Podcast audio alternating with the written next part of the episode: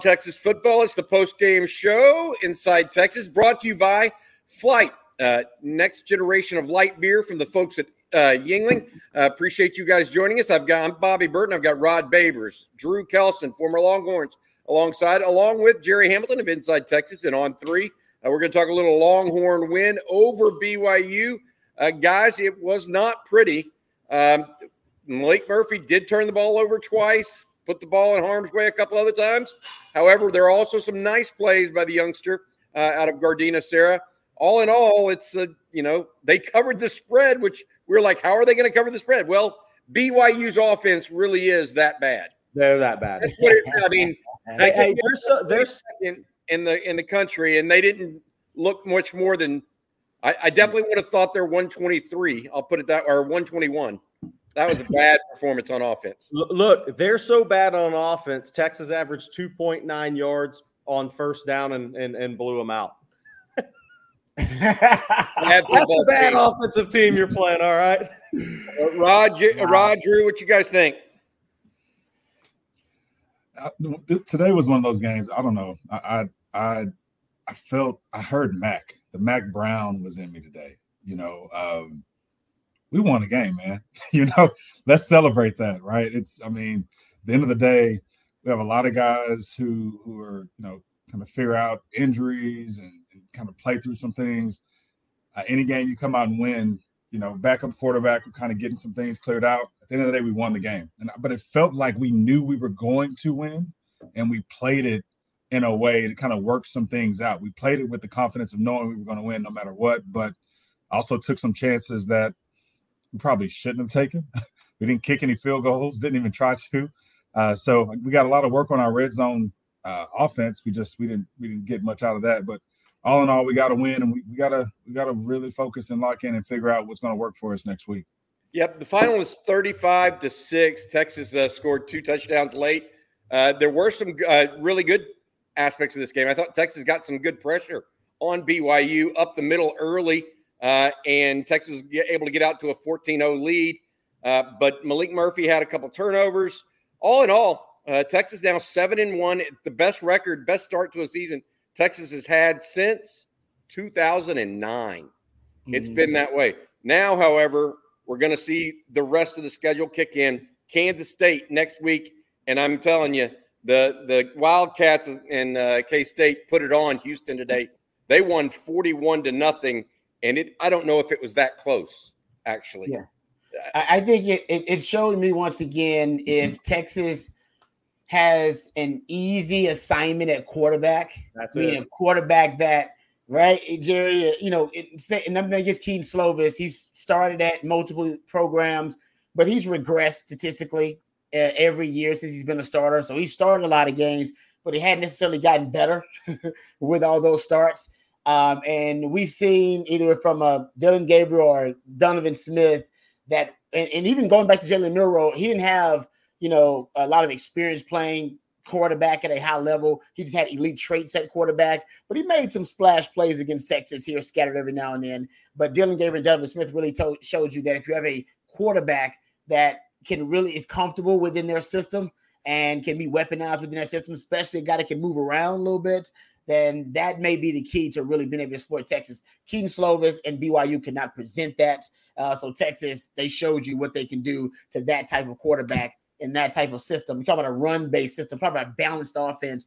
Really, the pass first systems have really hurt Texas uh, in this, uh, you know, this season so far. Not these types of balanced offenses you know, BYU wants to be balanced. They don't want to get in a shootout, that type of game. And Texas really was able to pull away. That's why they looked, even though they made mistakes, they had turnovers. They weren't necessarily consistent. Red zone offense, red zone offense still is just perplexing how bad it is. But they still were able to blow them out because they it's a matchup thing, right? The matchups make fights, and this is a bad matchup for BYU. Just a terrible matchup for them, honestly. All right. Hey, wait, wait, guys. I want to say this. I want to recap the scoring uh, real quick.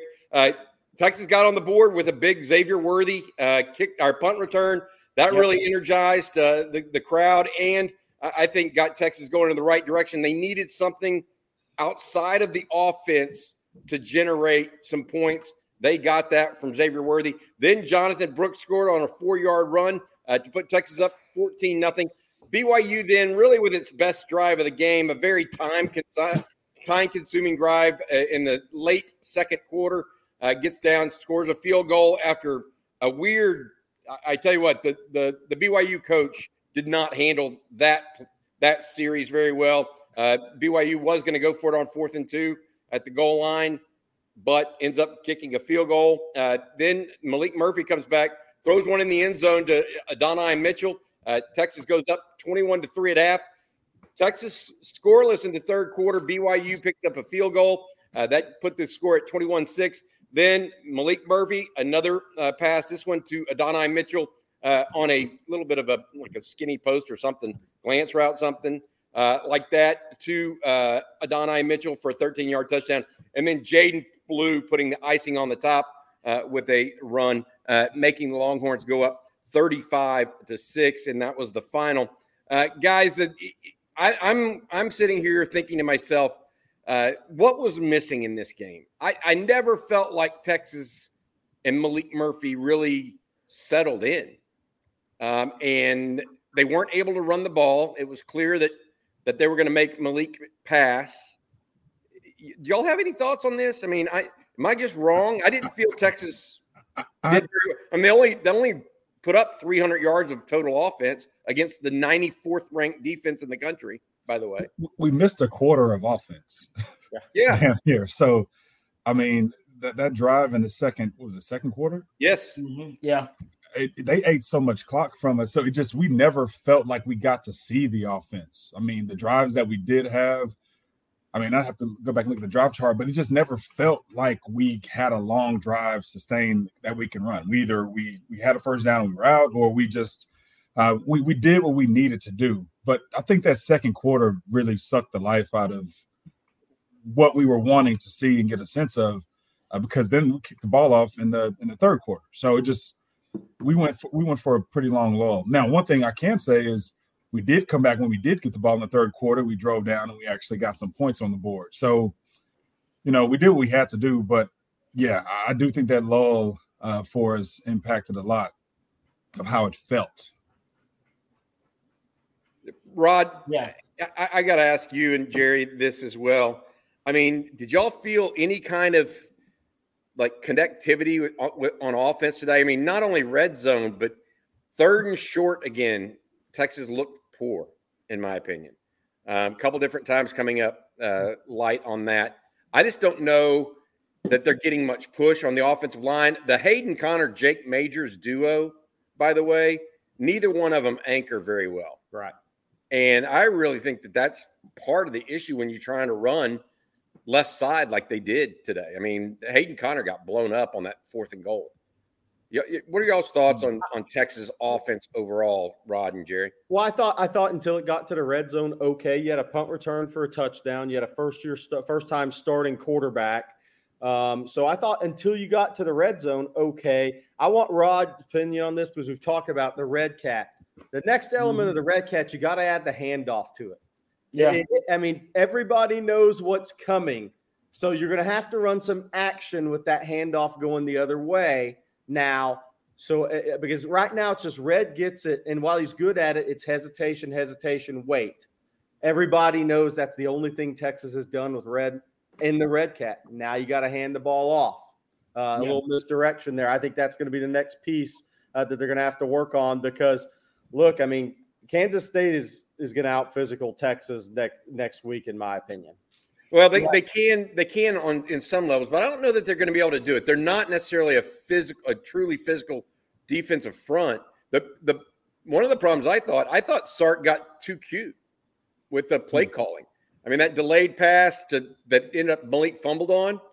They're running it down uh, uh, BYU's throat at that particular time, and he calls that kind of like delayed delayed pass. It was just going to be a dump down to to uh, uh, Xavier Worthy, but it just there was, was gonna, instead of just taking what was happening in the game, Sark yeah. got cute in the red zone, and that's something uh, that they ended up happening. Uh, Matt, will you pull up the stats, please, and show us uh, Texas in the red zone uh, today, please, just so we have a full accounting of it? So they were like two or five or something like this. Two or five. They were really, really bad. Yeah, I want to say it was like two or five or something like that. It was bad. Well, we know that that's an issue for this team no matter what, right? Even at full capacity, everyone healthy. They've struggled scoring touchdowns in the red zone all season long. And I think one, and I believe that play you're talking about, uh, Bobby, was in the red zone, right? I think that that's where Sark he's struggling because Texas really doesn't have an identity offensively. Doesn't mean they're not great. Uh, they, they have a lot of great talent. They do, but they don't really have an identity. So when they get to the red zone, usually that's when you double down on your identity. Whatever you do really well, you just that's what you do in the red zone. It's the toughest place to really play offense in the modern game because you just have that limited space to work with. And Texas struggles there. And it seems that's when Sark, he may be overthinking. He got in the center there. Uh, Sark, Texas never gets on the center unless they're doing something, you call it too cute, which means they're doing exotics, which they, the double pass usually comes from under center when they do something like really with a flea flicker of some kind, that's when they get under center, or they're trying for a short yardage quarterback like power game, like a sneak or the tush push, where they tried against Alabama, which usually goes horribly wrong. So they're either gonna it's a feast or famine situation when Texas gets on the center. They're really predictable. So teams are deciding, hell, if it's gonna be a flea flicker, we still would do better just rushing the hell out of it and don't let it develop. It's usually something long developing, or if it's to be a, a, sneak by the quarterback, hell, let's just shoot gaps. We still win because we get in the backfield to stop it. So the best thing to do when Texas gets on the center, which they never do, blitz it, go all out, go after it. it's your best shot. Well, you, you look at the stats here two of five on the red zone attempts. One of them was the pass to uh, Mitchell, the other, the run by Brooks in the first quarter.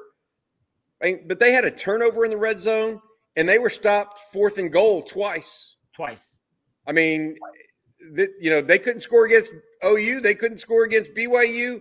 They are they going to be stubborn? And at one point, I was I was a little you know miffed in that Texas was up twenty one to six, and twice Texas could have gone up by three scores if they would have just taken the field goal. But Sark decided to run it uh, and and go for it on fourth down. They take that, they're up by three scores. No way BYU is going to win at that point. Um, but you know, that's tell you what, that that's a little uh, I worry somebody posted it, uh, wrote it to me in a, a, a text message message. Look, I graduated from Texas with a business degree. There's something called risk management. That was poor risk management, in my opinion, by Sark. That's that's where I would go with that. All right. Rod uh, and Jerry, uh, Drew, we're, this is the Texas Post Game Show, Longhorn live stream uh, on Texas football, uh, brought to you by Flight, the next generation of light beer. Uh, other thoughts on this game, uh, Drew? What are, what are your some other thoughts that maybe you want to get out there? Oh man, um, defense was dominant, and I think the reason the, the the fact that the defense was as dominant as it was, I, I think that's what gauged some of the risk we saw Sark take. I mean, I felt like he took some of those risks down in the red zone because it's like, hey, we turn it over on downs. We don't have a real threat at quarterback. We don't have a real threat to worry about here. So why not give my guys a chance to punch it in? Um, and so, uh, but the defense was dominant. Um, but it, I think that's, but but the turnovers that we were created today too were just they they fueled as well. So um, defensively, I want to say that, but this one thing I told myself I would not forget about in this game that pissed me off on defense. Fourth and two. And we had a nine yard cushion on The- what was that all about, right? guys? I was, he was nine I, yards off. Yeah. We were doing the in-game live, which I I don't guys, I don't understand. Sark Sark's got to answer that question because Sark said – and you, Drew, you you would know this too, man, because when y'all played, maybe it was different. Sark said that the coverage dictates the technique. So they call a coverage, and that dictates they're going to play off by a certain number of yards, or they're going to play leverage inside or outside.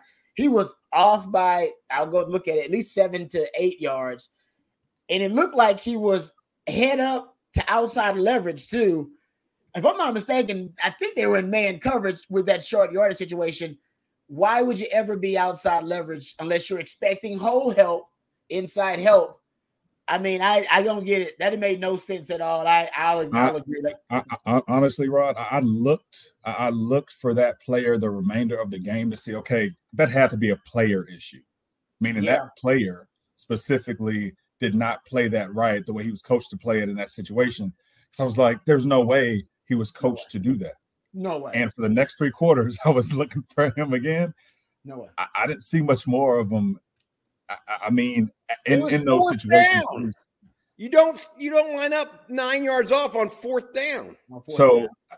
as much as I as, as pissed as I was when I saw it, as the game went on, I was like, so a player just that, that was a player issue. Yeah. But at the end of the day, we can't win games doing that kind of stuff. That no. should be out of our system at this point, man. Like, I'm sorry. At some point, I, I, if, if we never score another red zone touchdown this year, then I can accept that we suck and we just can't score. But situational things where mere alignment mm. discourages opportunities and offense get, we can't do that. That's the kind of stuff that that grinds. I, I can't. Yeah. So out of the the defense played their tails off today, got after it. Um, but their situational awareness, their situational issues and not even heat of the moment type play situations. It's just, are we aligning right? Do we have the right leverage? Are we taking away the easy stuff? We have to clean that up, or we're going to help Maalik, going to help this offense throughout the rest of this season. We, we have to clean it up on defense. Uh, one yeah. thing, I, one thing I like, Bobby, was, uh, and I say it, I loved the, on the defensive front. Texas dominated that game. Look, it, when when it was time to shut it down, BYU was one of 10 on third downs, right? I, that was the one third down they got, by the way, the player. But the defensive line had a lot of feet on the BYU side of the line of scrimmage from the start until the game was in hand. I love that because when I look at games like this, I say, did we dominate where we're supposed to dominate? And on the defensive line, Texas dominated, especially considering Ethan Burke wasn't there. Finkley played more snaps. J'Mond Taps had to play more. Uh, Tap had to play more snaps, but Texas owned the line of scrimmage today. Got it, um, guys. Let, uh, Matt, if you don't mind, let's pull up the, the, stats and look a little bit more at Maalik, as uh, Jerry just mentioned him and his day today. Uh, I, I, would say serviceable. He came out a little spotty with the two turnovers. Uh, not a little, a lot spotty in my opinion. Finished with finished 16 of 25. This is hilarious. In the pregame, okay, we were talking on Friday, and Rod you, me, and uh, Jerry were talking on the Friday live stream, and we asked everybody what would be a good game for Maalik. And Jerry's response was 15 of 25 with for 175 and no and no turnovers. Well, mm-hmm. he gets 16 of 25 for 170 and two turnovers. Two. Uh, yeah, two turnovers. Yeah, I know. Mm-hmm. And so I, I look at it and you know what what how would you say that the young quarterback uh, from California did today? I would give them. I'd probably go a, a B minus, a, a C plus grade. Um, the the fumble, I got to put that more. Uh, it's on him. Ball security is always on the quarterback. But man, that's a bad place to put your young quarterback in if you're Sark. That's a right to go under center like that, make them uncomfortable like that. You know, you usually predict a bad place to put him in. So that's on both of them. The interception, he just panicked and he freaked out under pressure there. And you said it, Bobby. You said he's going to turn the ball over. You said it was a really high chance of him doing it. He's young.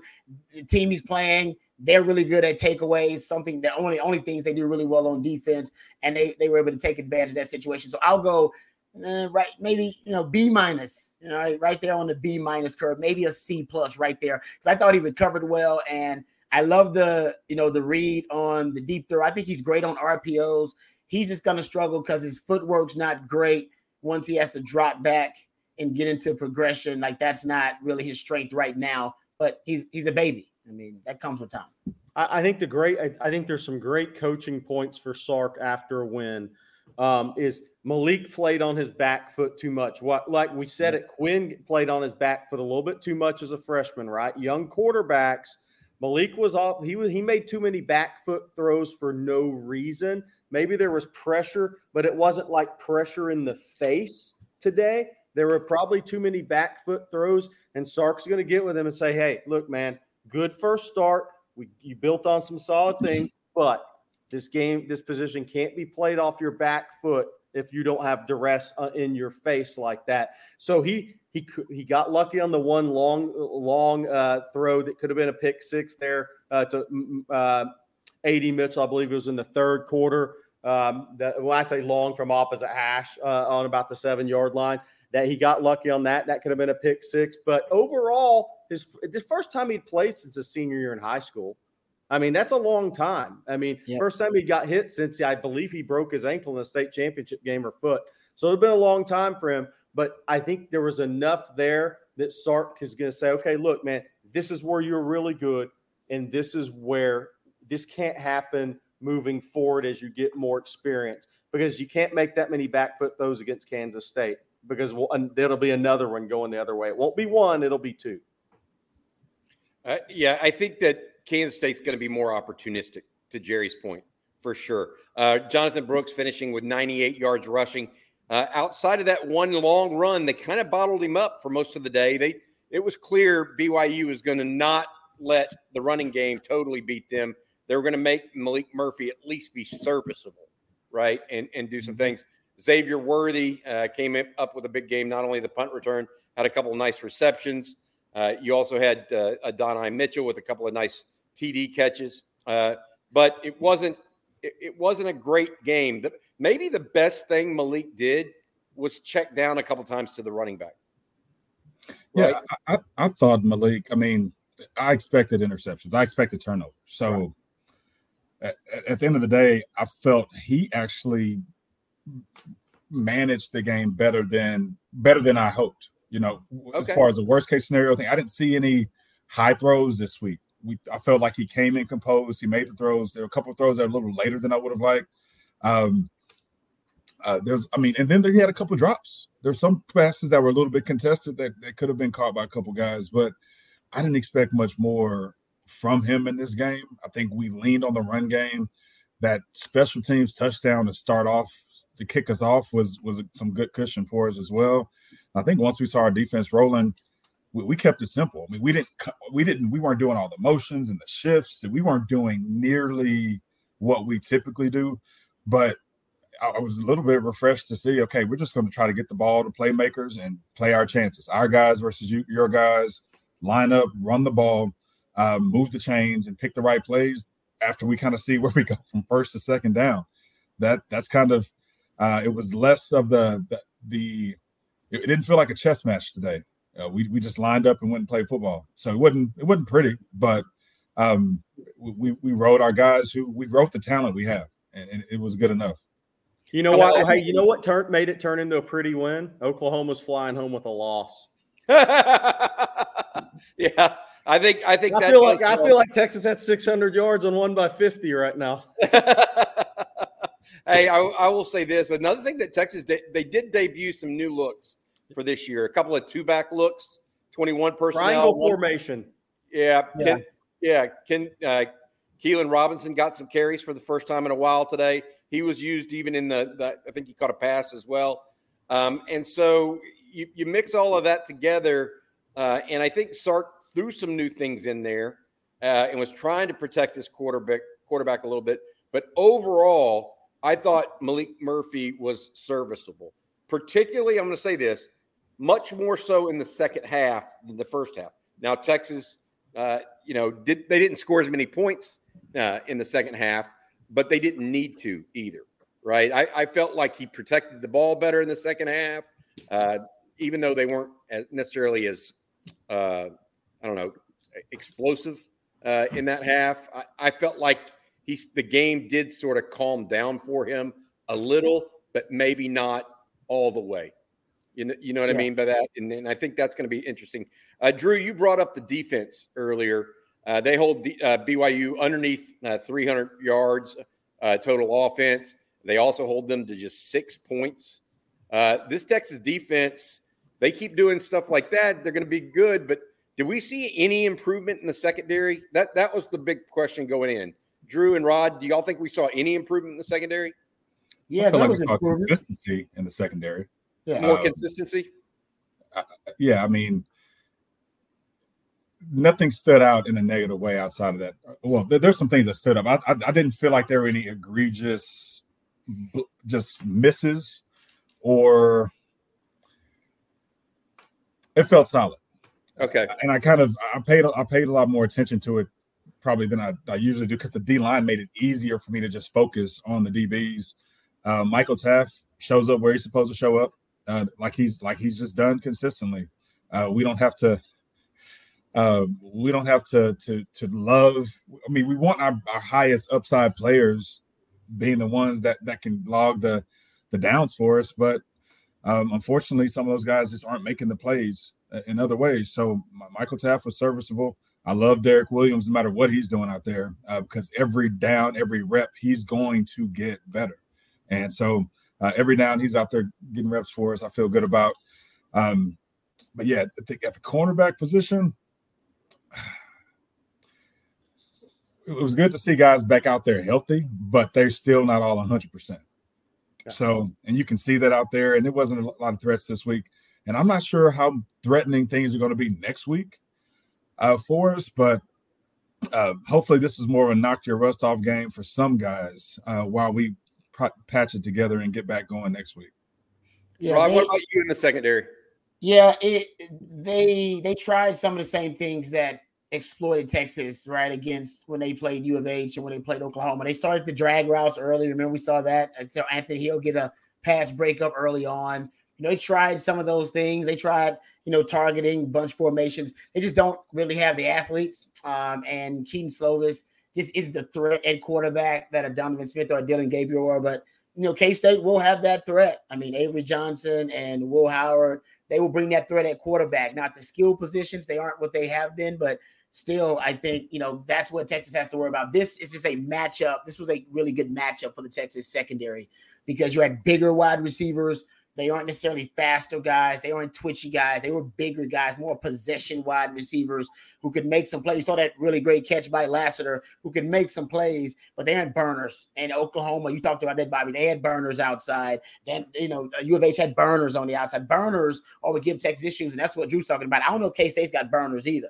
Uh, on the outside, may have some good skill guys, but not sure guys that can straight up run right passion. They may have one or two, um, and that's the really that we're seeing right now. That may be the combination that gives Texas issues. Quarterback that can threaten you with the run game, the quarterback run game, and then you got guys that you get them ball in space on the outside. They can make those DBs miss. And Texas, you ain't got that combination. And by the way, ain't a lot of people do, right? If you ain't got that combination, Texas really is a bad matchup for most teams that way because Texas can stop the run naturally. Yes. They can, they, their two D tackles can pretty much stand up and be the wall that helps them win the numbers advantage in the run game. So if you can't throw it and be a, as a pass first team, and that's what U of H and that's what Oklahoma were, pass first teams, Texas is a bad matchup for you. And for, for, for the teams in the Big 12, but obviously outside of that, different muscles. That's why, that's why, dude, that's why that Kansas game, um, we all know if Jalon Daniels plays in the Kansas game, I ain't saying they beat Texas, but maybe a different, you know, different outcome just because they could have been passed first and and you know they can do some of the things that can exploit Texas, but BYU couldn't do it. They tried it. They tried it. I saw it, but the Texas secondary was sound because they didn't have the threats. Somebody's asking who caught the most passes. Uh, Jonathan Brooks four, JT Sanders four, Xavier Worthy four, AD Mitchell three today. Hey, JT Sanders is his guy though. Look at them, them passes that JT caught. Uh, JT, that one. Do you see that one? Two of them downfield for sure. JT, that was a highlight one, man. When he caught, yeah. when he got hit real hard and he caught it almost like it was one handed. Hey, by the way, I, I, I, thought Maalik's best throw of the day was his last throw of the day to AD Mitchell. It was on nice. the RPO, mm-hmm. on the RPO back, on the RPO deep slant. His, his RPOs are his best throws because that throw was in the only place it could have been for AD to turn up and get to the end zone. If that ball's a smidge behind him and he has to slow down, he doesn't score. That that was his best throw today. He yeah. led him to where AD Mitchell could turn it up and score. Because his arm is so strong that he doesn't need to have his foot, his feet set to, to throw an RPO. And it's usually going to be a, a, wide window. I think his first completion of the day was an RPO throw. The mm-hmm. one, the uh, who was that to? That was Mitchell as well, wasn't it? It was Mitchell as well.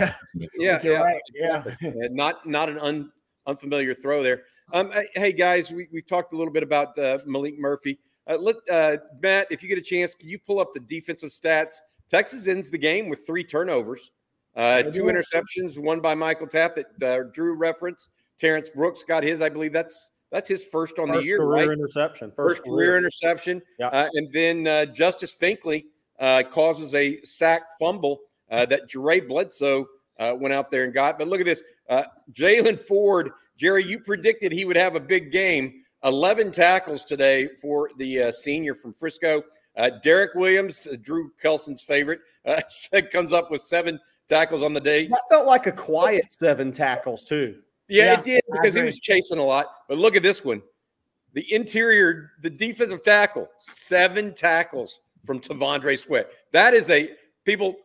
You know, it's been a while since te- probably since Poona Ford. Yeah.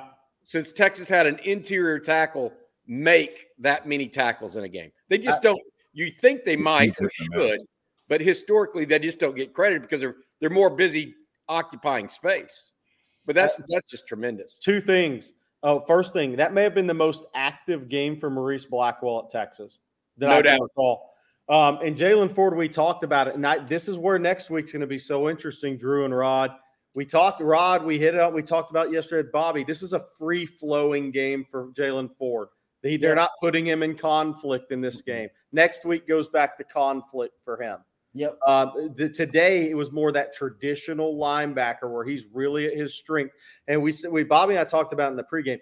If you put Derek Johnson in conflict, it didn't matter. The guy ran 10-5. He'd say, screw it, I'm going to go tackle to go over here. Jaylan Ford's not that athlete. So when Jaylan Ford, he's more of such a traditional linebacker to me that when it the game, it was to his strengths. He could float it a football downhill they blitzed him up the middle some, and it was more natural dropping into coverage. Next week, K State's going to attack the Texas backers the way yeah. Oklahoma uh, uh, and, and, U of H did. That's going to be the key, and they're going to do it with QB run game threat. Uh, so that's going to be what's going to be so fascinating about that matchup next week because the interior to K State offensive line is the best Texas will see all year. Yeah, and one thing I saw that I think may be interesting, and we brought it up on the in-game live watch um, uh, that they when they played Mo Blackwell, they'd play him in that package on third downs with him, Anthony Hill, yep. and Jaylan Ford. They'd have Byron Murphy, T'Vondre Sweat, and I believe Barryn Sorrell. That was their kind of the front that they would play. And that's a nice mixture when you're talking about because they didn't really need it in this game. Kedon Slovis, they didn't need it. Well, you need a package like that is versus K State, you know, where you got a quarterback that can put you in conflicts, where they a quarterback can be on the move. You got multiple guys out there that can spy the quarterback or flush him from the pocket or crash the edge. Guys that are hybrids, whether it be an Anthony Hill or Mo Blackwell. I was like, man, why they why did they run that package against Kedon Slovis? You don't need it. I think they like hey, you talked about this, Drew. And sometimes you're just working out some kinks for a package because you're projecting to use it down the line. That's something they may use a lot versus K State. It may hold up really well in that game potentially. Another thing I want to mention here uh, a stat that our producer Matt brought to my attention only two sacks, but Texas got a lot of pressure, right? Right. Ended up with 12 tackles for loss. Yeah, okay. That's a healthy day at the office. Yeah, uh, Jerry's point, to Jerry's point earlier, the defensive line was playing often on the other side of scrimmage. That's that's what that's a good sign of, right, guys? Yep. And, yeah, and I mean, they, they, didn't break a lot. Of- he took some shots. Oh, yes, he did. he took some shots today. And I was thinking on this season, I was like, how many times have we we've gotten sacks, but how many games have we had where we've seen a quarterback, we've gotten a chance to hit him a few times, even if he gets a pass off. Today, they got they got some hits in on him. He took he took a little bit of a beat. Yeah, he, he took some hurting today. Yeah, he was a bit, but he's more of a stationary target, right? Those guys yeah. are easier to hit. Dillon Gabriel, Donovan Smith, coming up with Avery Johnson and Will Howard. They won't be stationary like that. And you know, that's the remember Jalen Milroe, how many times, how many sacks they missed on Milroe in that game? I think it's like four sacks they missed on Milroe in the game. That's the key when you're going up as a quarterback that can move around as opposed to a Kedon Slovis who's going to be, you know, an easier target. All right, we're going to get to uh, everybody's question or get to a lot of questions here in the post game show. Uh, you're listening to On Texas Football, the post game show, uh, brought to you by Flight, the next generation of light beer uh, from Yuengling and our, our friends at Faust uh, Distributing as well. Uh, guys, let's let's start with some comments and see what we think. I'm going to start with a somewhat funny one here from Dale Allen. Can Sark, can Sark fire red zone Sark? I mean, I, I, I understand what he's saying because I thought Sark just got too too cute overall in the red zone today. A couple different times, you know, they they stayed with the with the red cat, but I don't know if maybe maybe Savion Red got tired on that last play that they could have kept going to back to it because they're gaining at least a yard, yard and a half on each one. One more time, I, I probably would have gone with the red cat one more time. What do, what do y'all think? What do y'all thought? I think you got to add the handoff element to Cedric Baxter. I think that's the next part of that. It's it's really predictable right now. You got to add that. You got to add that misdirection handoff to Cedric Baxter. I think that's the next piece to that that red cat. I mean, yeah. I, I, get I, I, get having a former high school quarterback run it, but today this is me. I'm just like, I want Jonathan Brooks and Cedric Baxter running that package. But boy, I don't know. I don't know if you want Jonathan Brooks. Jonathan Brooks is not a great short yardage back to me, hmm. guys. I, I mean, it, it's all about numbers. I don't even care about the yardage per se. It's all about getting numbers and the right guys seeing the holes and getting the extra yards. Um, I, I like Jonathan Brooks' center of gravity and the way he moves forward and falls forward. Whereas I do feel like Savion Red is a little more upright.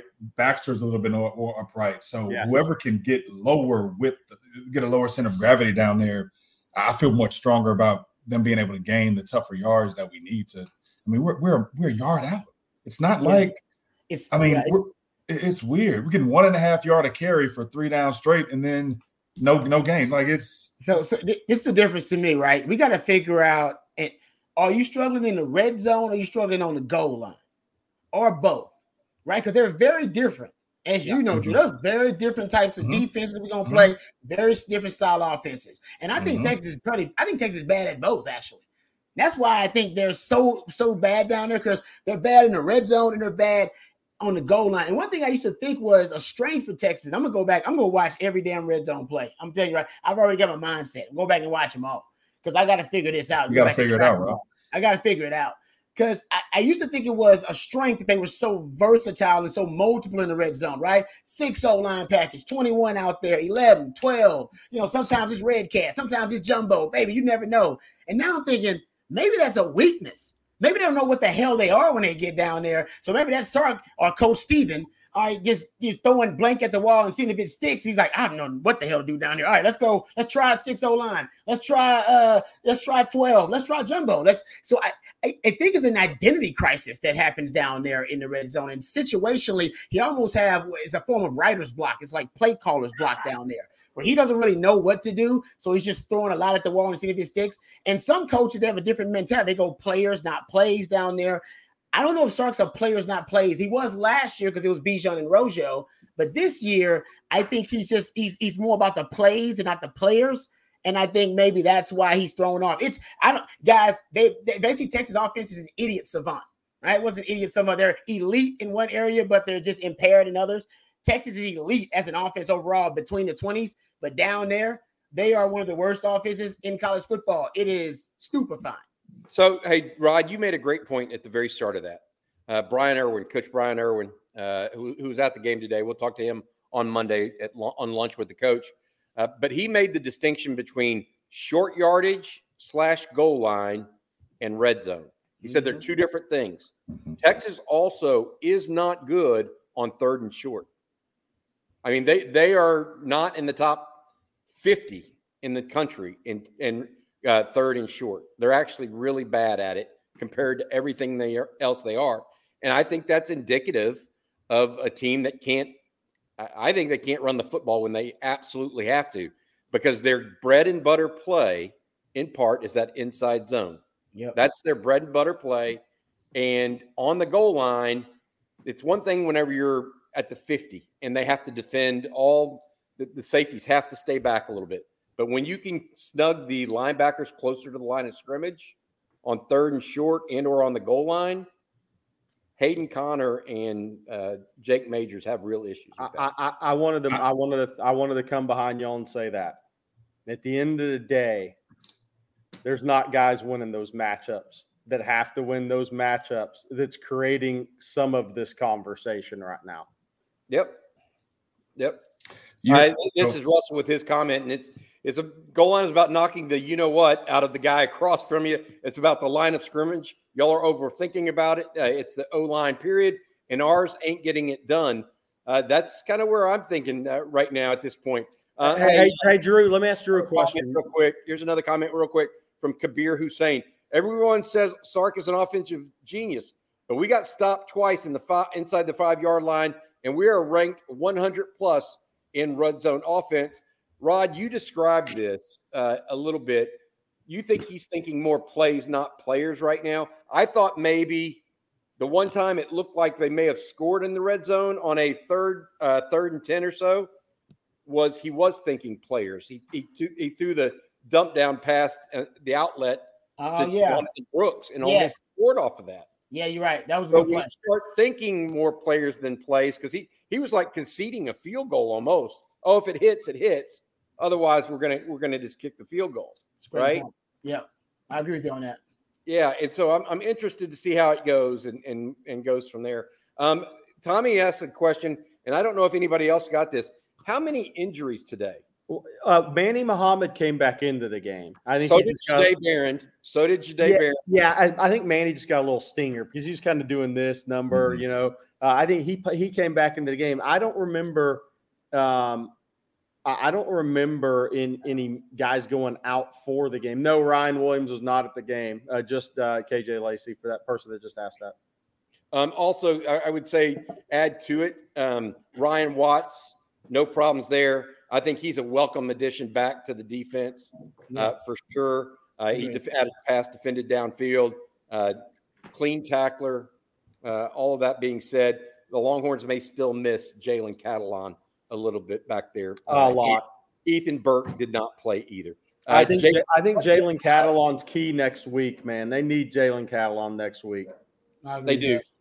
All right, uh, this is from Nathan McNamee. Uh, Jonathan Brooks is three yards away from six 100 yard games in a row.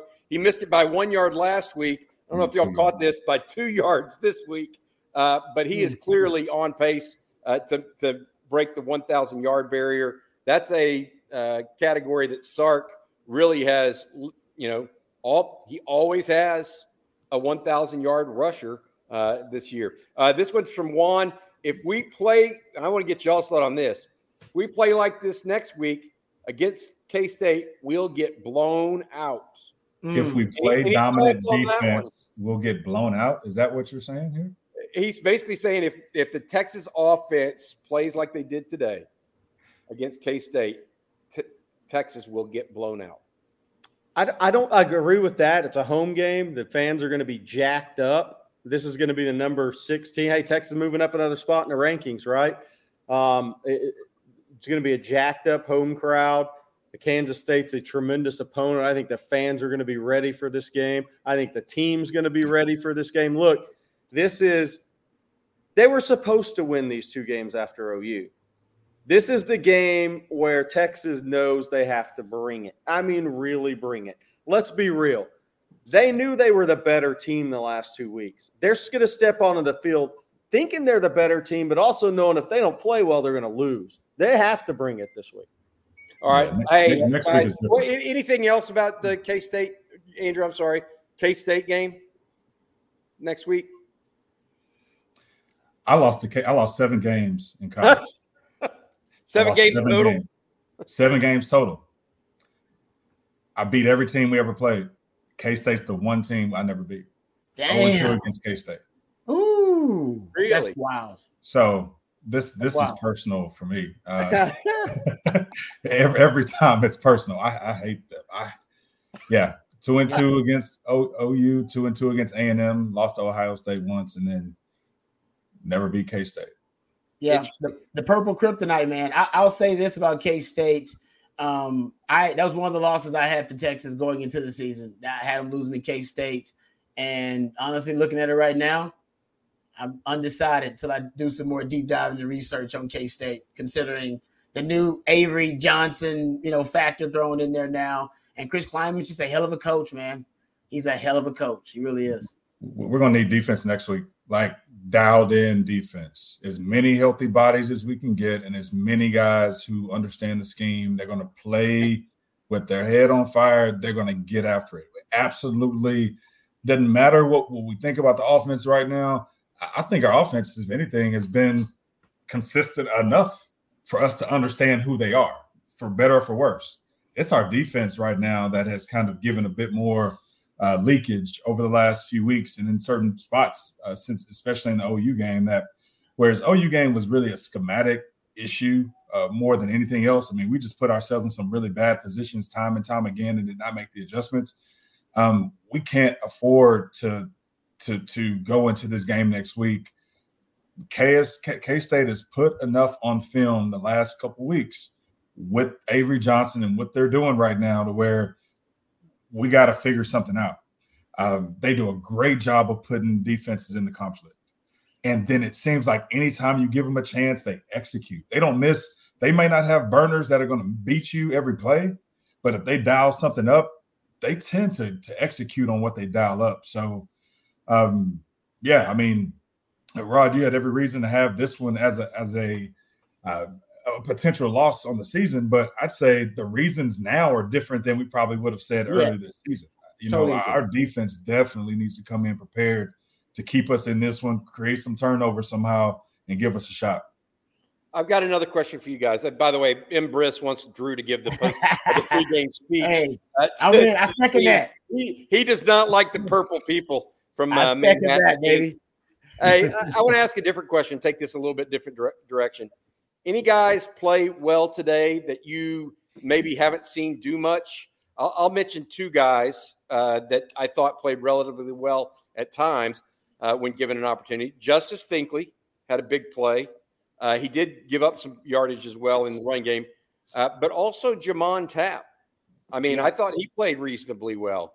Uh, you saw him. I don't know that that was pass interference on him, by the way. I didn't feel like that was necessarily pass interference downfield. And then he also made a couple plays in the open field uh, and, and uh, came down with some tackles. Anybody else you guys thought maybe? Mo had- Blackwell. Mo Blackwell. It, it, it, it may, how big was his injury preseason? Because he's showing a lot of athleticism, playing space ability as we thought he would. Um, and you know, I think he's finally back 100. percent That was to me his the most active game I've seen from him as a defender at Texas. I mean, he's always been good on special teams, but I'm I'm guessing he this was probably his best game as a linebacker at Texas. Yeah. If there is a way we can get more Jalen Guilbeau and Jahdae Barron on the field just to see. How- Another day is here and you're ready for it. What to wear? Check. Breakfast, lunch, and dinner? Check. Planning for what's next and how to save for it? That's where Bank of America can help. For your financial to-dos, Bank of America has experts ready to help get you closer to your goals. Get started at one of our local financial centers or 24-7 in our mobile banking app.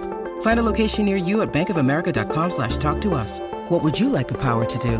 Mobile banking requires downloading the app and is only available for select devices. Message and data rates may apply. Bank of America and a member FDIC. Seeking the truth never gets old. Introducing June's Journey, the free-to-play mobile game that will immerse you in a thrilling murder mystery. Join June Parker as she uncovers hidden objects and clues to solve her sister's death in a beautifully illustrated world set in the roaring 20s. With new chapters added every week, the excitement never ends. Download June's Journey now on your Android or iOS device or play on PC through Facebook Games. How could that happen? I I, I can't explain what they would put at safety. Put your day but, at safety. That's how it happens. It's easy. Put your day at safety. Put Jalen Guilbeau at, at going to. We rotate all these guys at safety, but we just can't. We won't rotate Jahdae back there, right? He's better at safety than any. Let's just give him a shot, right? Let's just give him a shot. Come on, man. At least situationally. I, am with you. Down. I'm with you, Rod. Down. I'm with third you, down. Rod. I mean, yeah. now, that we've kind of seen a little Guilbeau in, in that slot, I'm like, okay, I, I, can work with that. We need another coverage guy that we can trust in, in that defensive backfield right now, man. Um, and he almost had a pick today. He had one. He, he, he had two yeah. hands. He had two hands on it. Would have been a tough one, but he got two hands on it. What number does he Some other comments from coming in from folks. Freelance Society, great win and crowd today. Goal line killed me watching. Almost covered. Also covered my picks for Texas, Kansas, and Oregon. Ooh. I can't believe anybody would have taken 20 points in Texas today. But look, Longhorns cover 35 to six. The final. Uh, Juan says disappointing win uh, for him. Uh, and then William Niche uh, also says a win is a win. Bring on K State. We need a night game. That is not, we do not know whether that's going to be a night game right now, an 11 a.m. kick for the Fox Big Big Saturday or big noon kickoff, or uh, possibly a 2:30 game. So I'll, I'll, I'll, I'll comment on that. So there's already on the books. You have ESPN with the 9 p.m. Oregon State Colorado game. Okay, that one's already in. You have obviously uh, CBS is out. You have Washington at USC 6:30 on ABC. So it's looking like the 11 a.m. Fox is probably your best bet. Interesting. Uh, or or two thirty ABC regional maybe. Yep, yep. It's going to be one of those two based on what the schedule that's already out. Yep, I got it. Question is, the um, question is, is college game day going to be there next week? There's not, unless you go out to Washington, USC. Who I, I mean, last time I checked, USC was about to give up 50 points to Cal. Uh, but go ahead. I think they may have already given up 50 points to Cal. That's un. But, but, they also may have scored 50 points. oh, they're oh they're up 49-43. Yeah. Okay. All right. Hey, Scott Schroeder uh, asked this question: Can someone ask Sark on the on why we keep seeing off coverage when we get stops with while using press? Uh, Rod and, and Drew both have uh, addressed this. Uh, Terry Joseph calls the corner coverages uh, and the the technique that they use. So it's not necessarily Sark that needs to answer that. It's either PK and Terry Joseph or, or something like that, because uh, I do believe that that's probably one thing that has to uh, happen. Um, Here's one from Travis Earls. Uh, I know Sark wants to trust Maalik Murphy, but when does Sark decide to have Arch jump in? You might. Do you think Sark might sub too late? I'm not trying to be too pessimistic. He didn't sub I mean, he does not sub much on offense. He, he put all the young receivers in today, but he didn't put in Neto. He didn't put in. Uh, uh, he only played. I think Cole Hudson played one or two series all all day. Uh, he didn't sub much outside of the receivers today on offense, and certainly didn't put Sark in. Where I thought he was going to put Arch in late, like two different times. Yep, I did too. Decided not to. Yeah, he, he, when he was asked about it, he said um, Arch Manning didn't play because he wanted his team to find more rhythm offensively. He also said that if the chances for Manning to play would have gone up, should they have punched in the red zone, you know, those obviously few times when they did not, they were two or five in the red zone. So basically, he said they'd have scored more points in the red zone, which is kind of a Sark fault, Sark's fault. um, they'd have played if they'd had a bigger cushion. That's basically what it comes down to. Yeah. Uh, Juan also says K State will pick us apart next week if we play like that.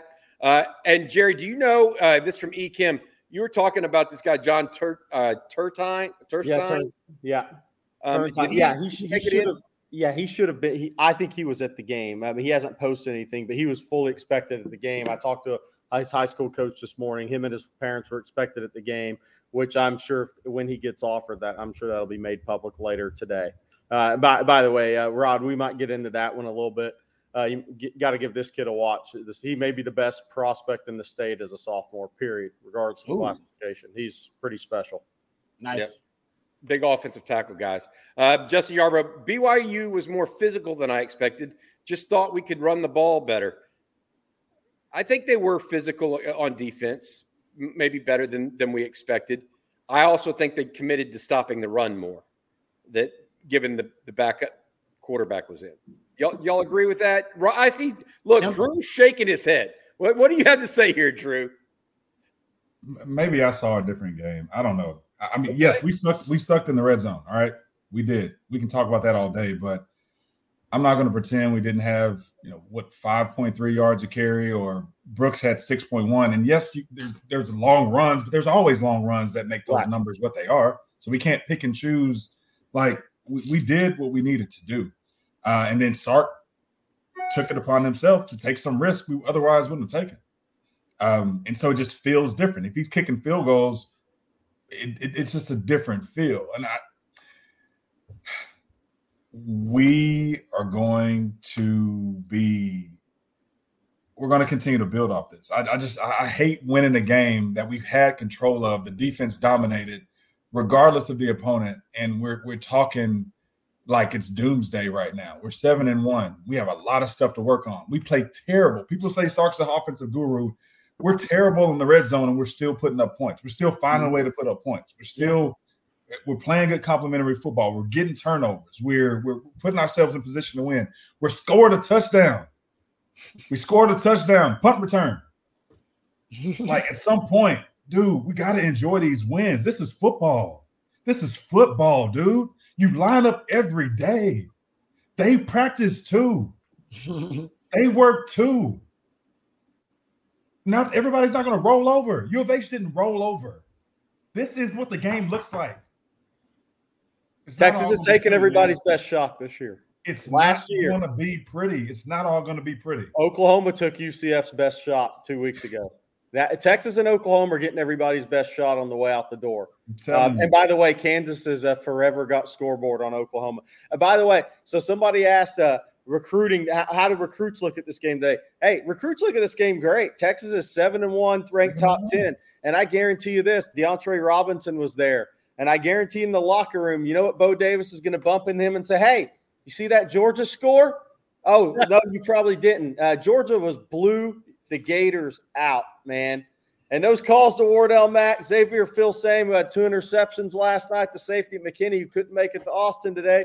He was flipping both of those games on 230, and he saw the team he was committed to saying, Ooh, shit's kind of ugly.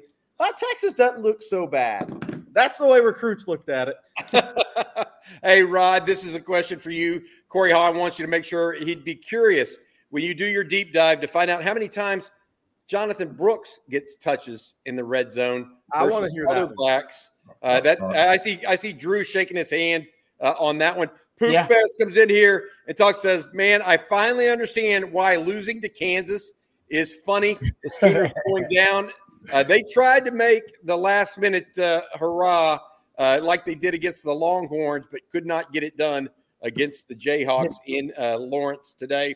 and here's another question for you guys that we'll go to. Was it just me, or did it seem like the team had swag with Maalik and was having fun? Hook him. Uh, you go for that, uh, Drew. I see you kind of shaking your head a little bit. I felt Maalik was relaxed. I felt like he was having fun on the sideline. I felt like the guys believed.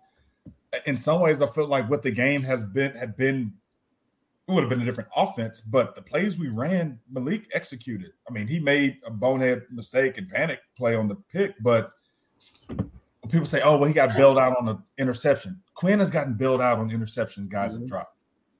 We, we got to look at this. I mean, they they throw in a quarterback who's never played, hasn't played a game since senior year in high school, which wasn't real. I mean, they have the twenty. He was injured. Uh, there was a COVID year. There's all this other stuff. It was like I remember looking up. It's like we're picking up this guy who hadn't played any football. Yeah, this guy just went out there and managed the game uh, made some throws, made touchdown throws, um, made some throws out, out to the flats, got the ball out of his hands when he needed to. He's going to get coached up this week. He's going to see a lot of things on film that he missed, a lot of things that he can take the next step and advance. The concepts that he did well, mm-hmm. we can take a next step next week. We, you graduated. Now we can move on to a little deeper in certain ways and get comfortable. There's a lot of coaching that's going to happen this week. That's the most exciting part about this game next week. You're going to get an emotional Texas next week. You're going to get an emotional crowd next week. You're going to get guys dialed in to the opponent, guys playing for something next week. Now we need the game plan, we need the defensive intensity, and we need a quarterback who's going to manage the game, and we need an offensive line who's going to own the line of scrimmage because that's where the fight's going to be next week.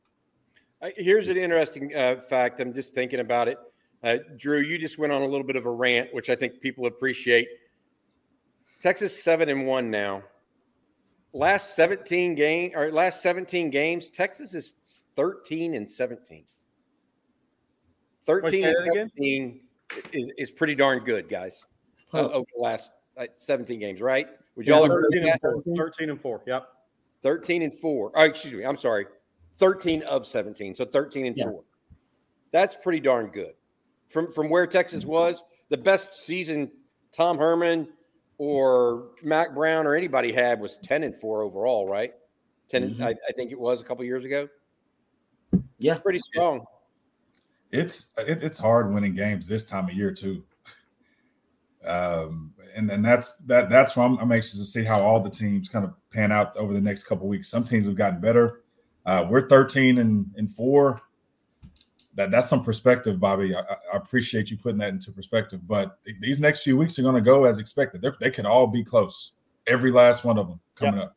Well, just, Iowa State looks better. Iowa State road Baylor. Baylor. K State looks really good. TCU's got a, a quarterback that uh, can move the ball. We'll see if Texas can move the ball against the three high safety look. And then Texas Tech, you talk about a team that uh, the last game of the year that Super definitely wants to have a win on the way out.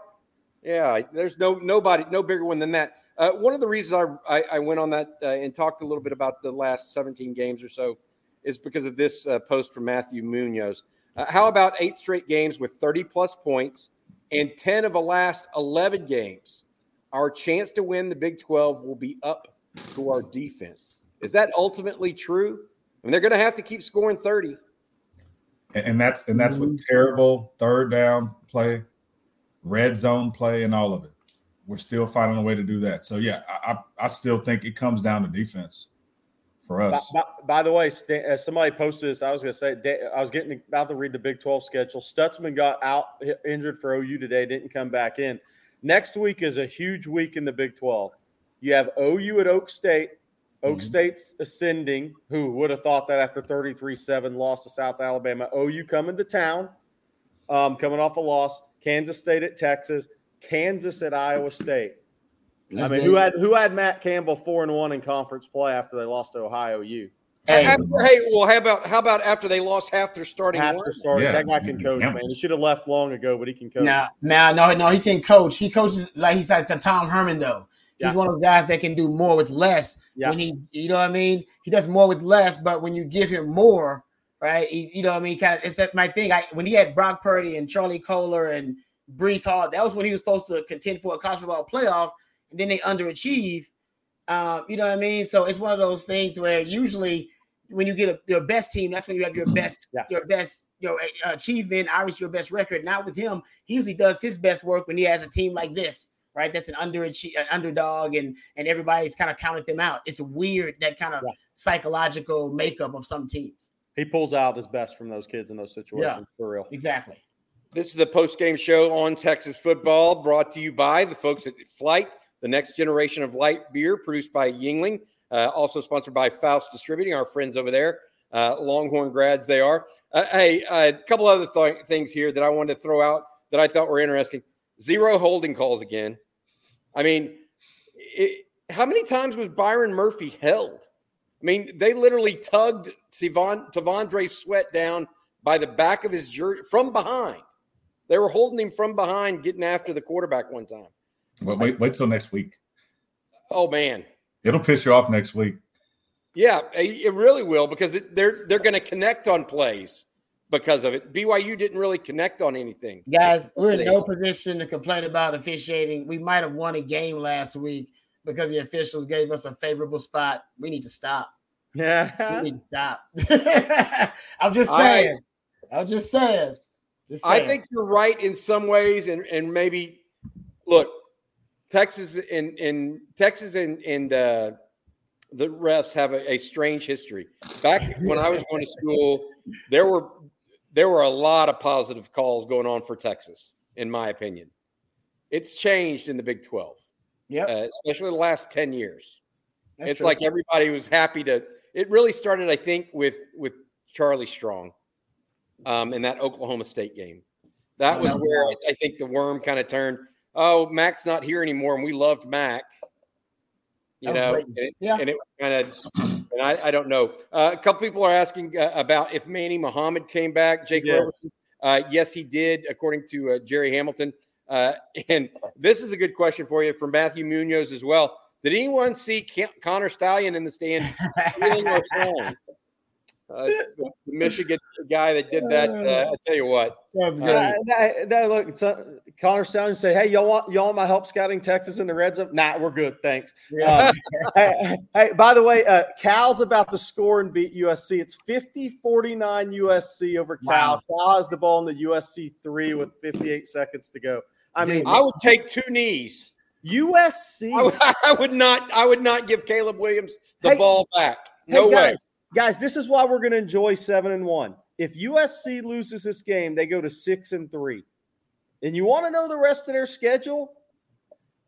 Washington loss at Oregon, Oregon, loss. UCLA at home, loss. They're going to lose six games in a row to end the season. Mark my words if they lose this game. They're going to go six if, and six. And if they if they go if they end the season like that, Lincoln Riley's going to think about exiting straight to the league to the yep. NFL. I guarantee he's going to try to go go go to Caleb as a package deal. If it goes that bad, he might think about getting the hell out of there. I mean, think about that. If USC loses six games in a row in the season, they can't Ooh. stop anybody. Yeah, R- Riley Riley's gonna have to prove he's committed at some point to to fielding a defense that yeah. that wants to stop someone. The offense has never been the problem, but uh, at OU, it never got this bad scored, to close out a season. Mm. How much time did they leave on the clock? That's crazy. How much time did they leave on the clock if Cal just scored, Jerry? Probably 52 seconds. Too long. That, that, see, Rod's the same as me. That's too long. I mean, run that thing down to one second and kick the field goal. All right, Ger- Gerard has a question for us, mm-hmm. uh, guys. Can you guys talk about how Sark can better scheme against other teams coming up? Uh, the defenses that stop the Longhorns, uh, especially the three-three-five K State will use. Sark is quote incompetent with that. Rod, your thoughts? Uh, I don't know if incompetent. That's a little strong. Um, it definitely works really well. Uh, it matches up really well against Sark's offense. The three high, three down defense. It does, and he's about to. This this stretch is really going to be a. It'll be a great test to see if Sark has truly found the antidote to the three high because he's going to face the all the teams that specialize in it. It's it's part of their defensive DNA. K State runs it. They major in it. Uh, TCU majors in it. Iowa State popularized it really for uh, most of the Big 12 conference and then even for the rest of college football. So the teams that really know how to run it three out, they don't just break it out to break tendency against Sark. And he's also struggled when teams kind of break tendency, just like U of H, right? They broke tendency with the three high, and Texas offense kind of hit a hit a, hit a wall in that in that game. I think he's figured out something. I, I, went over it in some of our previous live streams and uh, on football theory, and I'll go over it on football theory again. Obviously, previewing K State. I think he, he's figured out something. Essentially, the the theory that I have is that to expose the three high, you have to you have to resort to extremism offensively because the off the defense is all about distorting your pre-snap read. It wants to disguise. It disguises better than any defensive presentation right now. Nobody disguises as well as a three high just because it's only been around, you know, since 2016. In order to force the three high to reveal its actual coverage and its front and its pressure packages, you have to come out with extreme formations, extreme personnel packages. When you do that, it'll force them out of their shell. It'll force them out of their distortion, their uh, pre-snap disguise, and they'll have to get to their alignment and assignment. As Drew talks about, some of our stuff is just you can just alignment assignment. You can deter a lot of offensive concepts. They'll get to their alignment assignment right away, and then the, the, uh, the quarterback will have a better indicator of what's going on. I'll dive into it, but that's I think Sark's on something. I've studied it at nauseum, you guys know, and the, the, the rabbit hole that I went down told me that Sark's on to something. But we'll see if he's actually solved it. We'll know in three weeks, pretty much. I was wrong. USC, uh, Cal went for two, didn't get it. So USC won 50 49. So they'll only lose five of their final six. They're losing. They lost. So they so, lost mentally. to, to, to that question, because when, when you said they scored, Jerry, what? Yeah, I got I was behind on the game cast. US Cal scored, went for two, didn't get it. And so the USC 150 49. They got the onside kick. Got it. Got it. I'll go ahead, Drew. So no, whether whether it's three three five or anything else, the two things you have to make a choice on as a, as a coach: are you going to live on putting players into conflict and just or putting defenses into conflict and making your decision on who you're going to throw it to, regardless let the defense dictate who you're going to get the ball to, or are you going to focus on just getting the ball to certain players? And so, as Rod just said, you if you don't do those extreme formations so they can declare, mm-hmm. you're not able to put them into conflict. Yep. And if exactly. you can't put them into conflict consistently, then you need to just choose players. You have to get the ball to your players. Yep. Trying to guess when you can put them into conflict or not has not worked. Whether it's Sark guessing or Sark relying on the quarterback to consistently sort through who he needs to distribute the ball to.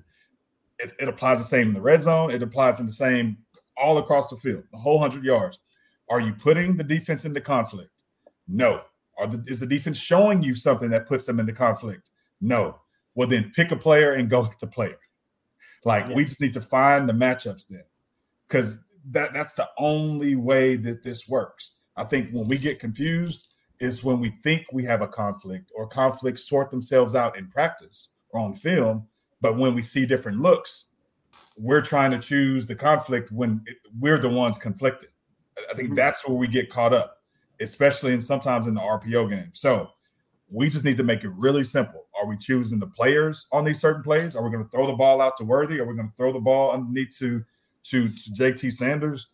Or do we have very clear declaration of what the defense is doing so that we know our reads are really quick, really simple, and we can they're in conflict and we can make a quick decision.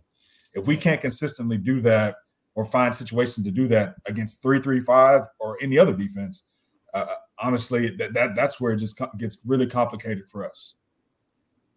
All right. Uh, hey, here's a here's a uh, um, question for you, Rod and or Drew. Uh, Major Alexander says the ACR formation is a great answer to the three three five. I'm gonna I'm gonna plead innocent or uh, ignorance here. What is ACR? ACR? Yeah. yeah, I'm a little ignorant too. What's ACR? Somebody knows? Tell me. I'm not sure what the ACR. Major Alexander, hit us up and let us know what the ACR yeah. is. I'm Matt, exactly Matt, our producer, ace, aces, ace formation. Is that uh 10 personnel? You talking about just single back formation? Maybe by the ace formation. Um, if that's what you mean by ace, and let me know, Major, if I'm off here, right? Because some people have different terminologies for stuff.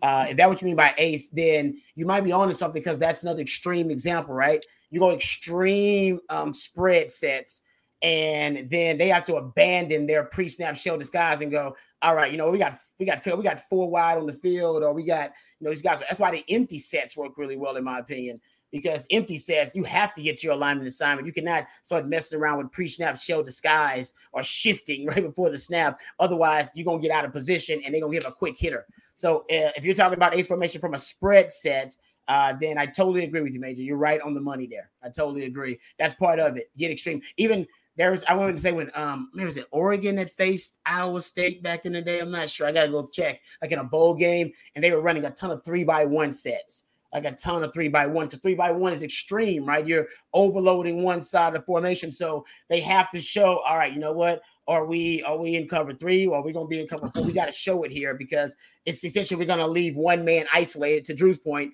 on that single receiver side, and that's where you're gonna end up running your isolated matchups. All right, if they're gonna leave that guy on an island, we know the island. Boom, easy read for the QB. So if that's where you go in that major, you're right on the money. That's exactly what I'm talking about.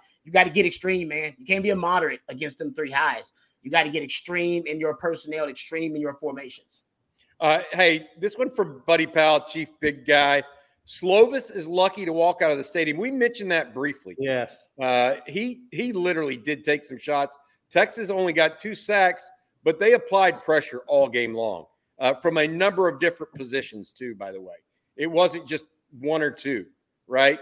Uh, just about everybody got a shot in there at the quarterback. Uh, Jaylan Ford probably delivered the biggest hit. Uh, obviously, uh, Justice Finkley caused a turnover.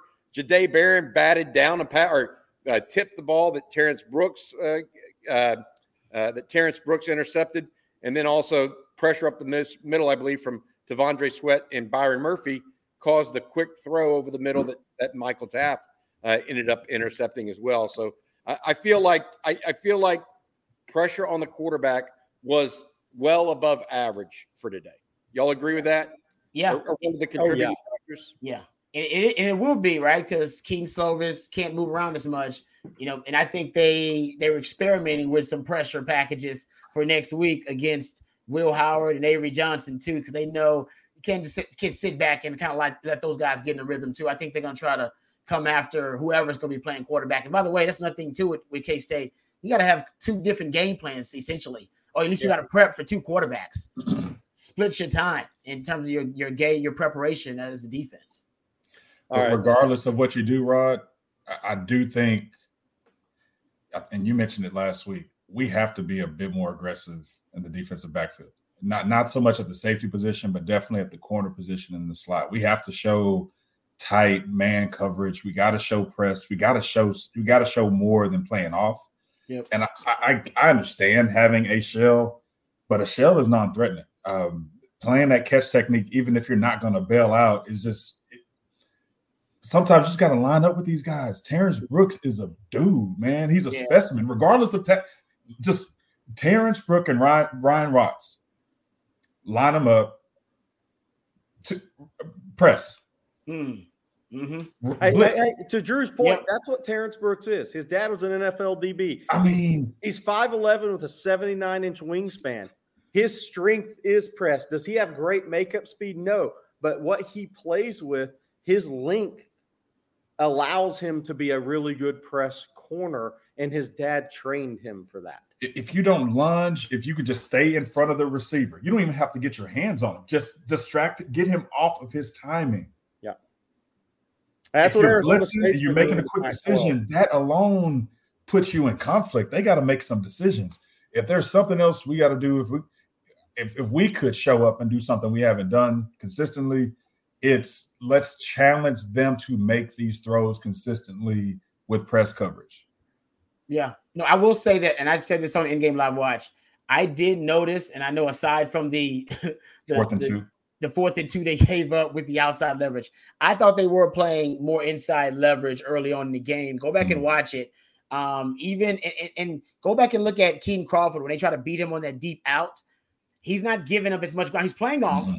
But much to, to, what you're talking about, Drew, watch him shuffle out. It's a slow shuffle as opposed to when usually he was kind of he was getting out of there real quick and giving up a mm-hmm. lot of ground. Um, so I'm with you. It's like, hey man, you can run. I mean, you can run with these guys. These You're a great athlete. Yeah, don't, don't play out of fear. All right, trying to give up ground and cushion. Play aggressive. All right, and play with an, an aggressive attack mentality that you're going to go attack routes. And they're not playing like that all the time. I'm with you. I see it too. It's almost where they're playing at a on their heels a lot of the time instead of being the aggressor uh, when they're covering these routes. And with. That's why you when you cut off drag routes, they don't cut off routes a lot of the times. And I want to see them cut off routes in coverage. Don't let the receiver complete the route. You know, I mean, finish it for him. When, when you give your DBs opportunities to challenge receivers, it builds their confidence, it builds their aggression, it builds their ability to threaten people. You want to put some of that thing on film. Yeah. If we ha- if we don't put it on film, and then we then we just literally don't do it, teams are going to come in prepared to just attack us in that way. If we actually show up on film and do something that they haven't seen us consistently do, which is use the athletes we we recruit to, to go and beat guys. Let's put them in conflict more in that way, where they just don't have a guy who's sitting off, you know, uh, eight yards, even if playing catch, just turn it. We, got it. We got to figure something out on those edges uh, because I think we're going to need more help inside the tackles with this team next week. We, we are. Uh, we can't have our safeties in conflict this week, man. We can't. Well, that's what K State's going to specialize in. Uh, to be fair, hey, before we keep going, we got uh, several more questions to get here. Uh, you're listening to the post game show brought to you by Flight, the next generation of light beer from Yuengling. Uh, we appreciate it. I'm Bobby Burton alongside Drew Kelson, Jerry Hamilton, and Rod Babers. Uh, Jerry and I, we work every day for InsideTexas.com. If you don't have a subscription to Inside Texas, you're missing out. It's the best place to find news and information on football, the football team, as well as recruiting. Right now, we have a special two months uh, for one dollar. The promo code is OTFIT23. That's OTFIT23. Uh, we appreciate you guys and uh, all that you do uh, for us uh, at Inside Texas. Uh, and whenever y'all join, it really helps everybody out. All right, hey, this is a good question. Uh, Tech, does K State put more emphasis on today's film, given a new QB? If so, what will they take away in terms of what Maalik did well and what they can expose? I would light him up. He did not handle the blitz well. Well, that that's the thing that I think Kansas State's going to do. They're going to try to make Maalik play on the move. That if I was playing against him, that's what I would do. I'd try to make him play on the move. Um, the one thing good first start, but I'm the one thing Sark's going to tell him is can't play off our back foot that much. Not as many back foot throws, right? So if you're K State, what are you going to do? You're going to try to get him to play on his back foot. You're going to yep. get him to play on the move on his back foot because you say we have better athletes than K State. We're going to make more plays on the ball. So I think that if I'm Kansas State, I'm I'm going to try to get him playing on the move a little bit because Maalik is a pocket passer. That is what he is. We, we don't not try we don't none of us need to try to make him into something he's not. He and we're not that we are. I'm talking about the fan base. Um, he is a pocket passer. What do you do against him? You get him to play on the move. Uh, that that is what I think Kansas State's going to do Saturday to piggyback on Jerry's point, all pocket passers hate when you get pressure up the middle. Up the middle. Uh, you, you, talked about it, Bobby, Texas. If you want to look at a vulnerability on that offensive line, it certainly ain't Christian Jones and uh, Kelvin Banks. All right, you're gonna be trying to attack those guys, whether it be run, run, uh, you know, whether it be run blocking or pass blocking. That's probably what Texas is most vulnerable is in the interior O line man, I, I would expect some interior pressure. If they can't get it organically, they might come with some blitzes up the interior. And you're talking about it, uh, Jerry, to flush him out of the pocket. Yes. Also to get him throwing off his back foot. He sees that pressure, even if it's not directly in his face. Like you said, Jerry, today we saw him go to that back foot a little bit, even to avoid pressure that wasn't directly in his face. Because young quarterbacks are thinking about if I step up, I step into the pressure. And sometimes that's what you want from a quarterback. Step up, step in, you're gonna get hit, of course. you go hit, but step up into that. That's a much better throw for you. Um, and it'll be a more accurate throw than throwing off your back foot where that ball lofts on you a little bit. That's something I'm going to work on. But I totally agree with both you guys. I'd bring the pressure and I'd bring it right up the gut to try to get him flush him from the pocket. Also, that may deter the RPO game because that's his best throw. It's the RPO game. If you can get pressure right up the gut, then maybe you can deter that. I think they're going to try to defend the RPOs too. To Drew's point, Usually Sark picks a tag in that RPO. It's a JT tag or it's AD Mitchell. We saw it to say, or it's, it's X Man. Now you're gambling because you never know which one's going to be, who's going to be tagged in that RPO. But they know that's his best throw. I think they're going to try to stop that early on in games. And usually it's that slot receiver that gets tagged on that RPO. But it could be somebody, it could be on the outside. It could be on the outside too. They do it differently. Guys, I mean, we, we talk about it in, uh, I think we've talked about the game quite a bit. Uh, a really good performance overall from Texas. I thought a team win certainly wasn't. Uh, you know, while the defense I think was the probably the star of the of the game. Uh, Maalik Murphy, Murphy played serviceable at the very least. Texas controlled the game. I felt like there was no point where I was really worried about the outcome of the game. I guess is the best way to put it. Uh, so that that is the good stuff. We're talking a little bit right now about what it, what are the things that Texas needs to do better going forward. Here's a question from Bobby Betronic. Weak in the middle of the line, non running QB, and we don't trust the QB to throw in the compressed field. What should we do on red zone goal line? Rod, Jerry, Drew, anybody?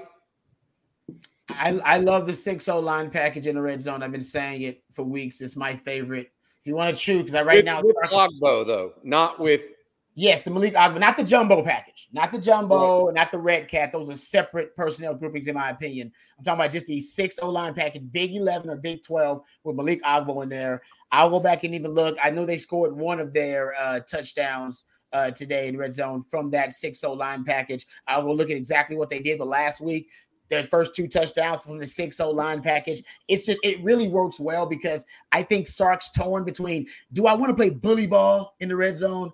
Or do I mm-hmm. want to be creative and off, uh, be an offensive genius? Do I want to use my innovation and creativity down here and do some things that are too cute, as Bobby says, or do I want to play bully ball and just punch him in the mouth? And he's failed at bully ball a lot, actually. Um, and, and sometimes he fails at being, you know, uh, innovative and creative down there. The 6 0 line package gives you both.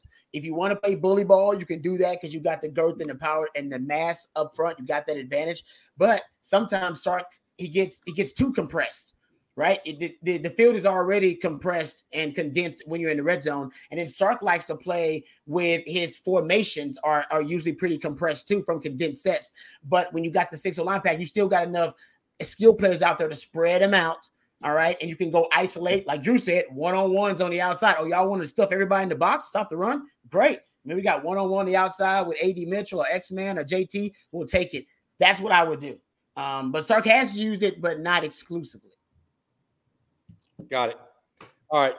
Here, I just think that they've got to do something. And I look, I'm I'm I'm up with Bobby. I don't know exactly what you do in that those situations. They've got to do something though uh, to get more points on the board. Uh, this is a, a different question. from Rex St. Charles. Ewers was not in a sling. Is this good news? What do y'all take of that? I mean, I, you know, I don't, I don't know. I haven't had an AC joint injury before. I have. I don't know. a sling a good, a good sign for Quinn Ewers? I mean, at the end of the day, you don't play the game in a sling. So if he can't, a good sign as in he'll be back next week. Yeah. or a good that's sign what, as in he'll be back. Is it a good sign that the AC joint injury may be healing quicker than than than maybe some people think? I, I think I that's mean, a week, probably, right, Drew? It's a week to week thing, right?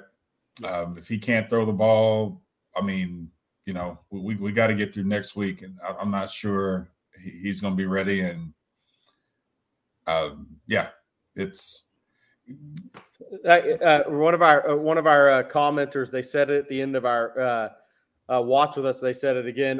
Quinn did the the hook 'em eyes of Texas with his left hand, left oh. hand today after the game. So that guy's really watching. That's a good job, man. but look, I mean, that, that's really good eyes. Um, but you have safety eyes. Start your drinking game. Um,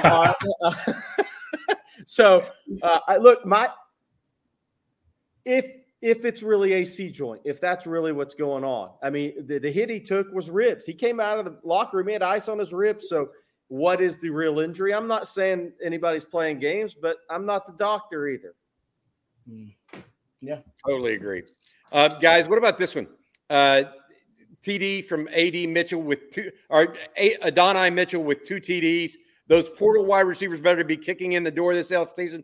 I thought Mitchell played another good game. He, he was uh, active in the uh, the mm-hmm. blocking game as well. I thought his catch and the way he positioned his body at the end of the first half was particularly impressive. Y'all agree with that? Makes that's it look so easy. That's kind of what he is, right? He makes it look so easy, right? I mean, he makes it, he can, his body control and you know catch radius. You know, it, it almost he makes it look so easy. It's it's less impressive than it should be.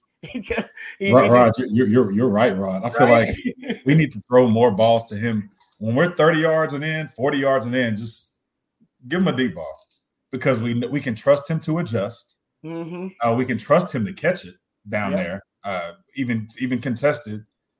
Uh, he's the guy who I don't know. It's like if he has a chance to put some points up, he's going to find a way across that that line. Whether that's catching the ball there or he has some, he has to run through a couple people to get there. He's, he's done a good job getting in the end zone. He's been a yep. specialist at that.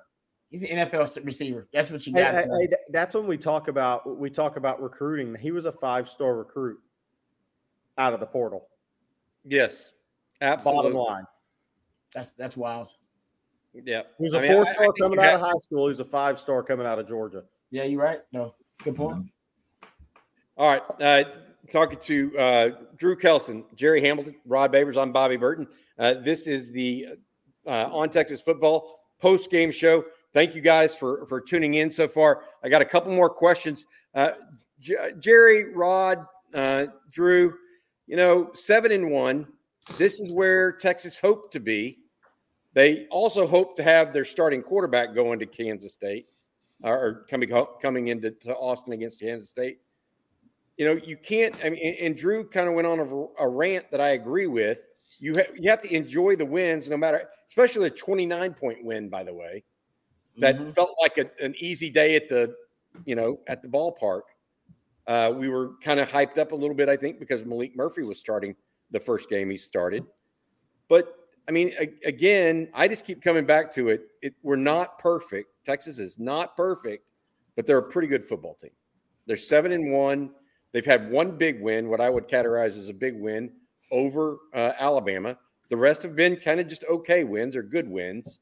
Um, y'all's thoughts about Texas as a whole right now, going into this K State game, which I think is going to be this, if not the toughest, the second or third toughest game they've played so far this year. Could I mean, could be the toughest. I don't know. I've I've said this multiple times this year. I love the football character of this team. They got good football character and, and and like you said, it ain't always pretty, and it ain't always supposed to be pretty.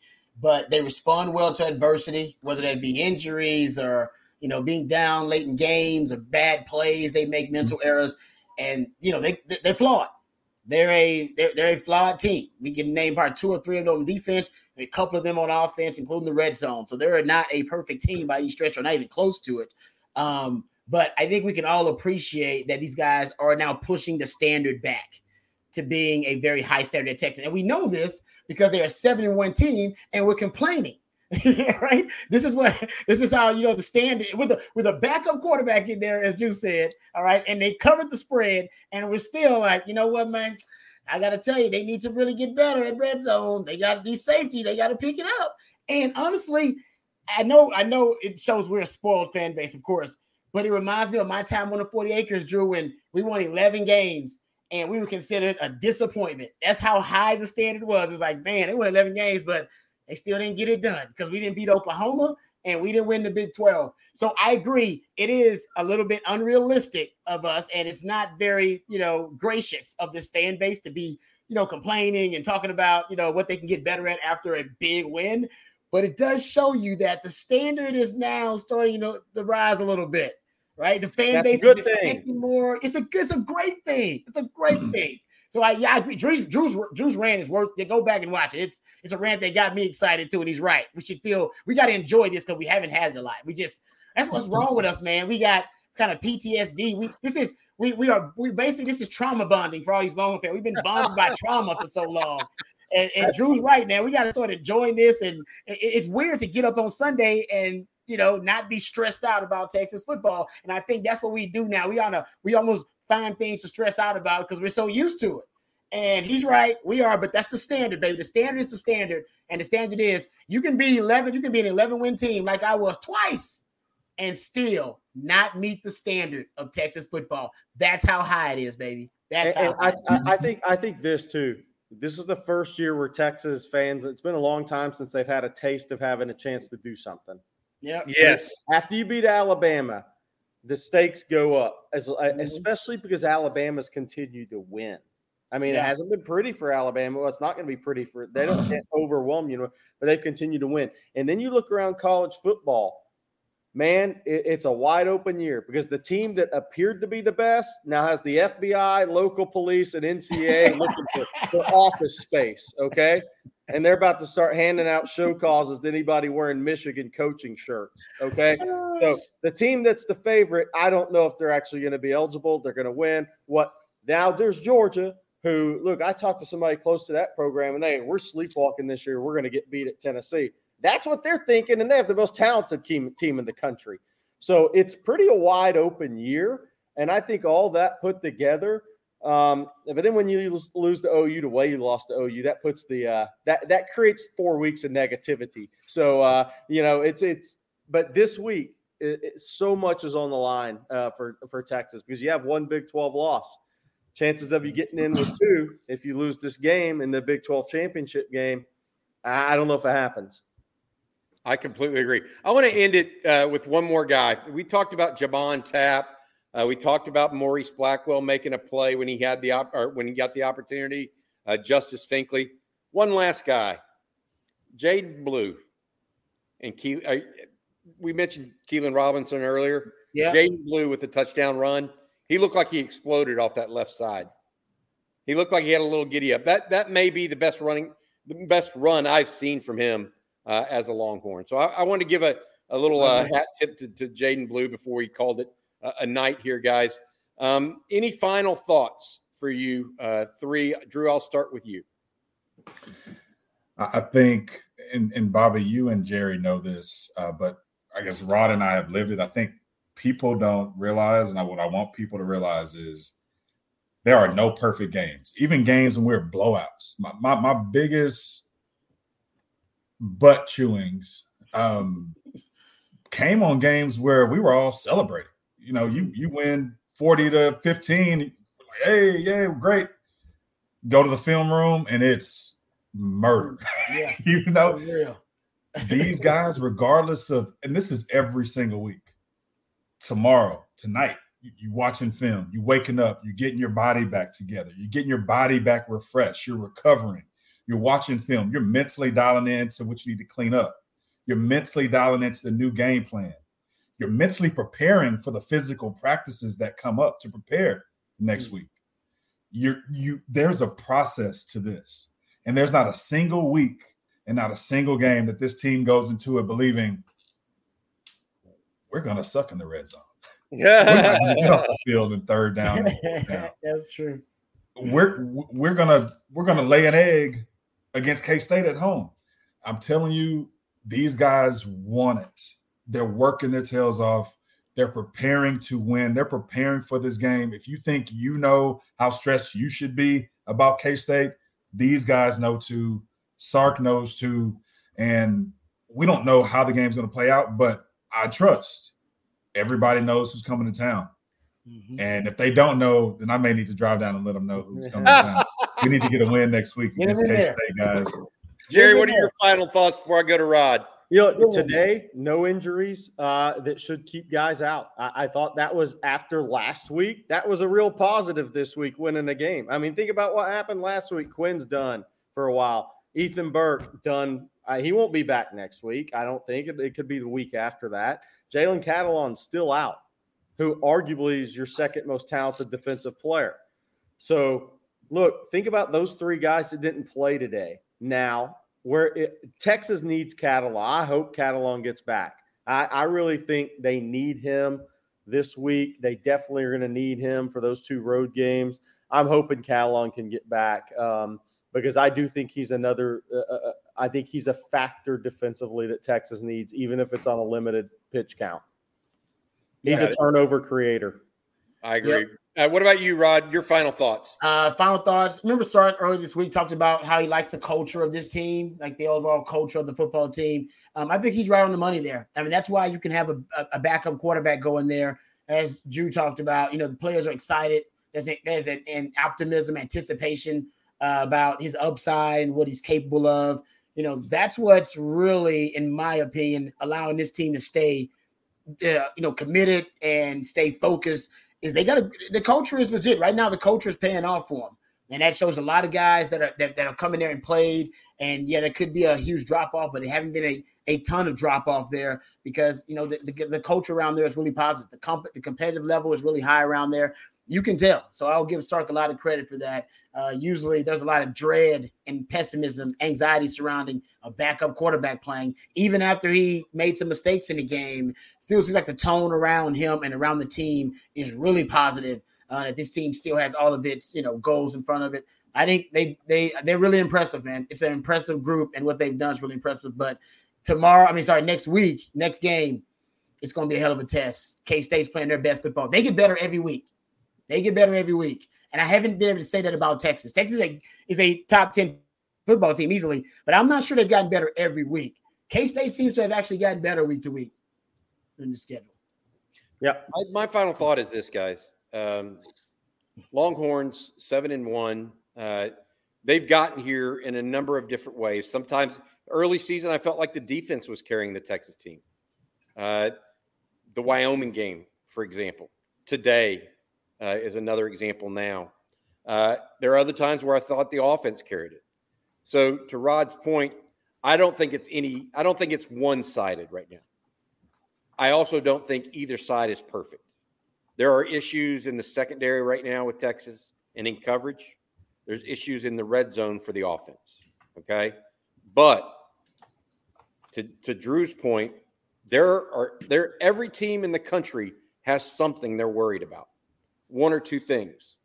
The one thing Texas fans shouldn't be worried about is the record is seven and one. Mm-hmm. And and it's hard for me to believe that that I watched that BYU team and think about it. They were two and two in conference play coming in today. Two and two. Texas just beat them 35 to 6. Tech, I, Texas Tech lost to this team last week. I mean, lost to them. Yeah. Um, and so I think sometimes we can be harsh critics mm-hmm. um, and need to, uh, to Drew's point earlier, take take the wins with the wins and get going. Uh, but at the same time, we got to put it in perspective of others. That's my piece. And Drew is laughing about something. What are you laughing about, Drew? I got to ask. I, I, just realized Sam Houston State is 0 and 7. Yeah. And um, BYU beat them 14 0. So and, and BYU did BYU did not have BYU has improved over the season too. hey, B, BYU didn't have 300 yards of offense against Sam Houston. By the way, So, by the way, so Texas did their job. BYU now has under 300 yards in four straight games of Power Five football offensively, which is a crazy number to me. One last thing, and this I agree with this. Xavier Worthy was the guy who stepped up. Taaffe too. Xavier Worthy, hats off to you. With I think that was probably the play of the game. If you want to get down to it, it started Texas off uh, the right way. Uh, kind of an electric return, shook the first guy, got a couple good blocks, and really took it to the house. All right, that's going to do it for tonight uh, for the post game show uh, here on On Texas Football. Uh, we're sponsored by Flight, the next generation of uh, light beer from Yuengling. Uh, like and subscribe this video for more of the best Longhorns coverage. Uh, if you subscribe, you get a little a bell rings that so you'll know or a notification so that you'll know when the next the next On Texas Football production comes out. So for Rod, for Drew, for Jerry, I'm Bobby Burton. Uh, Longhorns, seven and one. Join us on Inside Texas for more news and notes after the show. Have a good one, guys. Hook 'em. Hook 'em.